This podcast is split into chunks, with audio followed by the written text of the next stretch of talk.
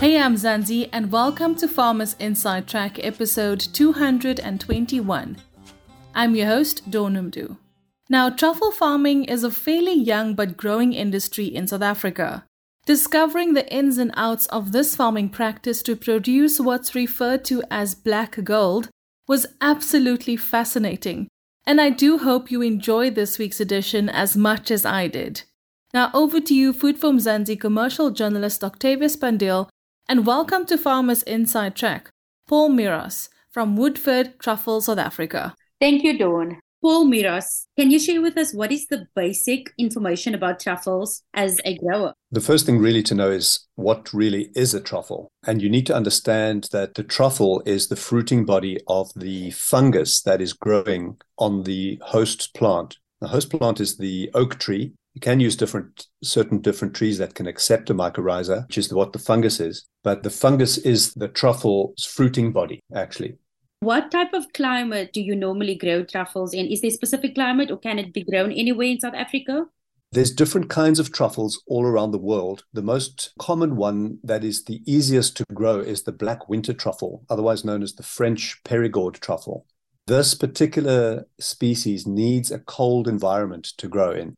And the truffle actually grows underground. So it's a little bit protected from the environment as such but essentially it needs to be in quite sort of snowy temperature. So it's up high in the mountains. We actually use a measurement called cold units to determine whether the site is able to grow the truffle. And the minimum requirement of cold units is around 750 cold units. It's quite difficult to explain. You can check your site on Google, actually. You can look on the, the mapping system from the government and see what the cold unit split is across the country. We've actually got a GISAP system where all the temperatures are displayed on a contour system across the whole country. So it's quite easy for me to simply check on a GPS coordinate whether that site can handle this cold. But then you do get other truffles that don't need that cold. Problem is that they're not maybe as commercially viable as the black winter truffles. We as a business decided to really stick with the black winter truffle as the the best one. Can you talk about the soil preparation process as well? How important is it to prepare your soil to grow truffles? So, soil is really important over and above the temperature. If your temperature isn't right, you're not going to get the truffles. But the soil is quite critical in that the fungus likes to grow in a, a very alkaline soil. So, we're talking about 7.8, a pH of 7.8. Most South African soils are sitting at around 4 pH or 4.5 to 5 pH that's quite acidic. Understanding that pH zone that you want to be growing in means that you have to firstly check your soil before you plant, make sure that you're in that right place. If it's not correctly changed into the pH, your tree might grow, but your truffles won't fruit actually. So to get the pH of a soil down to 7.8, and that alkaline state, you've actually got to really work lime, calcitic lime, into the soil to about 40 centimeters deep, which is not an easy task. Now we're talking about a lot of lime. Some people think we're crazy when we put some up to 90 tons of lime per hectare. It's a lot of lime, and you need to do it all in one go. What that does to the soil is quite phenomenal. It actually locks up a lot of the nutrients that are in the soil and makes those nutrients unavailable to the tree. So that puts the tree in a bit of a vulnerable situation. But it's very important to do that because without that alkaline state, you will not fruit truffles. And if you try get your pH after you've planted the trees, then you're going to be disturbing roots and you're going to be interfering with the whole system underground, which is vital. You cannot disturb that. The mycorrhiza or this fungi attaches itself to the root tips of fresh growing roots. And as each season, as these roots develop in the soil, you can understand you don't really want to damage them. You don't want to disturb them. You want them to really have a nice life underground. So disturbing the soil down below 10 to 15 centimeters is a no-no. So soil preparation or choosing your site is critical. The next most important thing to take into account is that the soil needs to be well drained. You don't want a soil that's going to be clayey or it's going to hold the moisture for too long because that species of fungus doesn't want it in a wet, clammy soil. That you need the water to really drain through quite quickly and be able to dry out straight afterwards. And, and essentially, what's happening is you aerating the soil as a result of that drainage. So a slope is better. It doesn't have to be a big slope. You still want to get your tractor through there, especially when you're trying to get the lime into the soil. Again, you can go on Google and you can look for the soil triangle for truffle specifically. It likes a kind of a sandy soil. You don't want to have a piece of land that you've had fertilizers in because the fungus does not like fertilizer. Essentially, what you're trying to create in the soil is an environment where all the natural biosphere in the soil can live harmoniously. And the moment you start fertilizing, you're taking that job away from those that biosphere. And you're feeding the tree, sure, but you're not feeding the mycorrhiza, the fungi. So the fungi's job is to actually scavenge the soil and find nutrients and bring it to the tree. The tree's job it's the symbiotic relationship. The tree's job is to photosynthesize and bring carbohydrates down to the fungus. That's what they call a symbiotic relationship. So the soil we plant in is actually quite a poor soil, well drained and poor soil. It cannot be very, see, you don't really want an acidic soil. So things like composts, they actually acidify the soil more. So you don't really want to feed your soil with either fertilizers or composts. It's best to do cover crop type exercises, which is a natural way of feeding the soil. What happens over time, say in about the third to fourth year, is the tree develops what we call a brule around the stem of the tree. And it's essentially what you can see is a sort of a dead patch where nothing's really growing under the tree. And that actually is the mycorrhiza scavenging nutrients and taking it to the tree and feeding it, not allowing anything else to grow in that area because there's obviously a, a shortage of nutrients because they're locked up by the calcium, the liming. That's the ideal soil environment you were trying to create. So a heavy liming up front brings your pH up to about 7.8. Another thing to understand is that liming actually takes about a year to two years, really, to ameliorate in the soil and then settle into a place where you can now say, okay, this soil is 7.8. And it's a long process to get your soil right. So it's a lot of patience needed if you want to be a truffle farmer. You mentioned that the soil needs to be prepared really well and even drained quite well. Maybe can you tap into a little bit of the water requirements? I'm assuming that it's not that excessive regarding your water requirements. Can you just tell us a little bit more on how to grow hmm. truffles mm. and the, the water requirements there? We get the soil, well drained soil. In South Africa, we've got quite extreme climates. We have a lot of drought. We have large periods of time with maybe no rainfall. What you have to think about is this is a European species, this truffle, and we're trying to emulate that rainfall and that climatic condition that happens in Europe. Essentially, you have this crazy Mediterranean thunder showers, you get rainfall sort of every 21 days. It's more or less that's the right now with climate change, it's all over the show, but that's kind of the pattern that we're looking for. So, setting up an irrigation system is quite critical in South Africa. You need to be able to bring water to that tree when required you don't want that top layer of soil, and I'm talking top layer, it's the 30 centimeters where really the roots are scavenging for nutrients. You don't want that to dry out completely. You don't want it to be wet constantly either. So it's difficult to say exactly how much water is needed. You need to know what your soil can do, how it handles the water that you're giving it. We recommend putting a microjet system onto each tree, obviously a design system, but each tree must have a microjet and you can change the nozzle of the microjet and start watering outward of the tree stem. In your first year, you're watering the tree so that it doesn't die.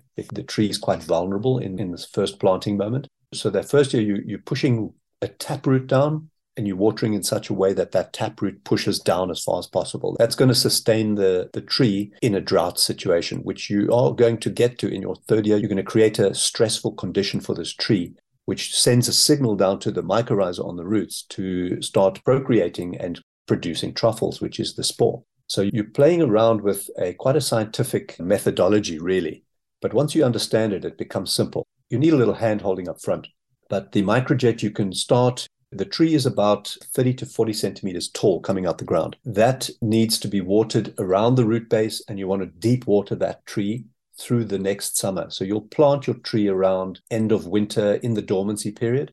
And then you want that tree to really have a good start in life. You deep water that root system, make sure that taproot goes down. And then you change your nozzle, say in the second or third year, you, depending on how you're doing, and you start watering outward from the tree stem. And you really want to be watering that top sort of 30 centimeters. So you're not over watering. Again, depending on your soil, you might do some short waterings, which are really just getting that top layer wet. And you might do in between a deep watering, which will push water down into the, the taproot system and hold it through that drought. So you're playing around with the whole life cycle of the tree and what it can expect. Can you give us an overview on the planting out season? So planting is definitely during dormancy. So we use a host tree, being an oak tree. We use two different varieties. We grow them in our nursery and then we sell the trees. The first one and the one mostly used in Europe is the Quercus robur, which is commonly known as an English oak. The problem in the Western Cape with the English oak is it suffers a lot of mildew. In fact, right across South Africa, it has a mildew susceptibility. In Spain, they use a variety of oak called a Quercus ilex, which looks a little bit like a cork tree, but the bark is not as rough as cork. It's kind of darkish. It's commonly known as a holly oak as well. It has a sort of a holly looking leaf and it doesn't lose its leaf in winter, whereas the robur, the English oak, loses its leaf, but it does kind of go into a dormancy in winter. So although it won't lose all its leaves, it does have a kind of a dormancy. So planting is in that winter period.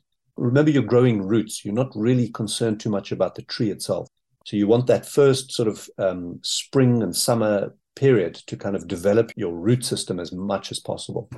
These are things you can't see because they're underground. So you, you kind of have to have a lot of trust. There's a lot of mystery involved with truffle farming. Can you maybe tell us a little bit more about the pests and diseases to look out for, and also ways that you you are mitigating those pests and diseases?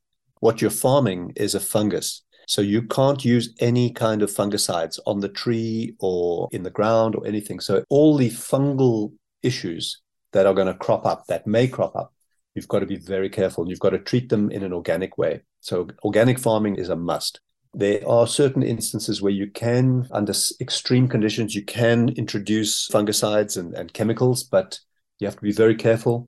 And there's ways of doing that, but you try avoid that. The biggest pests are really around the fruiting body itself, which is underground. It, it's about, you kind of want them to be 15 to 20 centimeters deep, not really deeper, although it can happen. So you want to be dealing with pests that can get at the fruit. When they start swelling up in the ground, they might sometimes cause a crack in the soil. And that's where bugs can get down. You get little black millipedes, they go down and they love truffles. The bugs that we are aware of are the like the Christmas beetle. I think it's called a Leiodes. Snails and slugs are also pests. You think they don't have teeth, but wow, they've got teeth and they munch the fruit. So that's the pests for the truffle itself. You do get pests for the tree. Those are all the usual culprits, like a cancer the tree can have, which is ways of treating these. Again, you try not to use chemicals, you use all organic methods. The mildew is an issue. So we try use, for instance, dilute milk for that. It tries to do a preventative. Never stop mildew. Mildew is a funny one.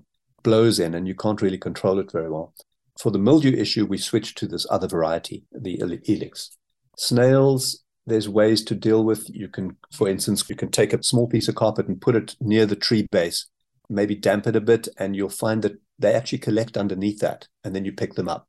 You can have ducks, geese that will scavenge for snails. You know, so these are organic methods that you have to employ. You've got to use your brain a little bit about. You look at what the pest is and what are its enemies like a rhino beetle, they plant a larva underground, and I believe frogs love those. So it's a way. You can try all these things. We also put up owl perches, which go for rats, which will eat your truffles, moles. There's two different kinds of moles. You get the vegetarian and the, the carnivore. So the vegetarian one is the bad guy. So you've got to look out for that. And the biggest thing with pests, I suppose, with any agricultural endeavor is to is to be aware that it's there and catch it when it's early so that you're not having to deal with a pandemic. You're actually dealing with a spot problem. So you want to be walking through your orchard and looking at the trees. Other culprits, other pests could be like scale. All the issues that affect the canopy of the tree are bad because they are interfering with the photosynthetic process, which, as I said earlier, is feeding through the photosynthetic process. It's feeding the roots with carbohydrates. So you want your photosynthetic process to be really a strong system truffles form, the fruit forms in the, between sort of December and February, they start forming as little, tiny little pips almost. And they, they take about four, five, six months around that time, sometimes different periods, to form into a fruit, like a ball, almost like a, it looks like a brain if you were to try to describe it. They swell up right at the end in the last sort of month. They kind of swell up, and that's where you see the cracks in the ground. If you see cracks in the ground, you just simply cover it with a bit of soil, You can use a little bit of lime. Another big issue pest is other fungal systems. So you don't want to have a competitive fungus arriving in your orchard. One of the benefits of liming heavily here in South Africa and even in Australia, they have the same soil conditions, is that that lime extreme pH change that you do in your soil, it pretty much interferes with other fungal systems that are in the soil that may try compete with the truffle the truffle fungus is quite a weak fungus. So you don't want to have any other more dominant fungus coming into your orchard and chasing your truffle away.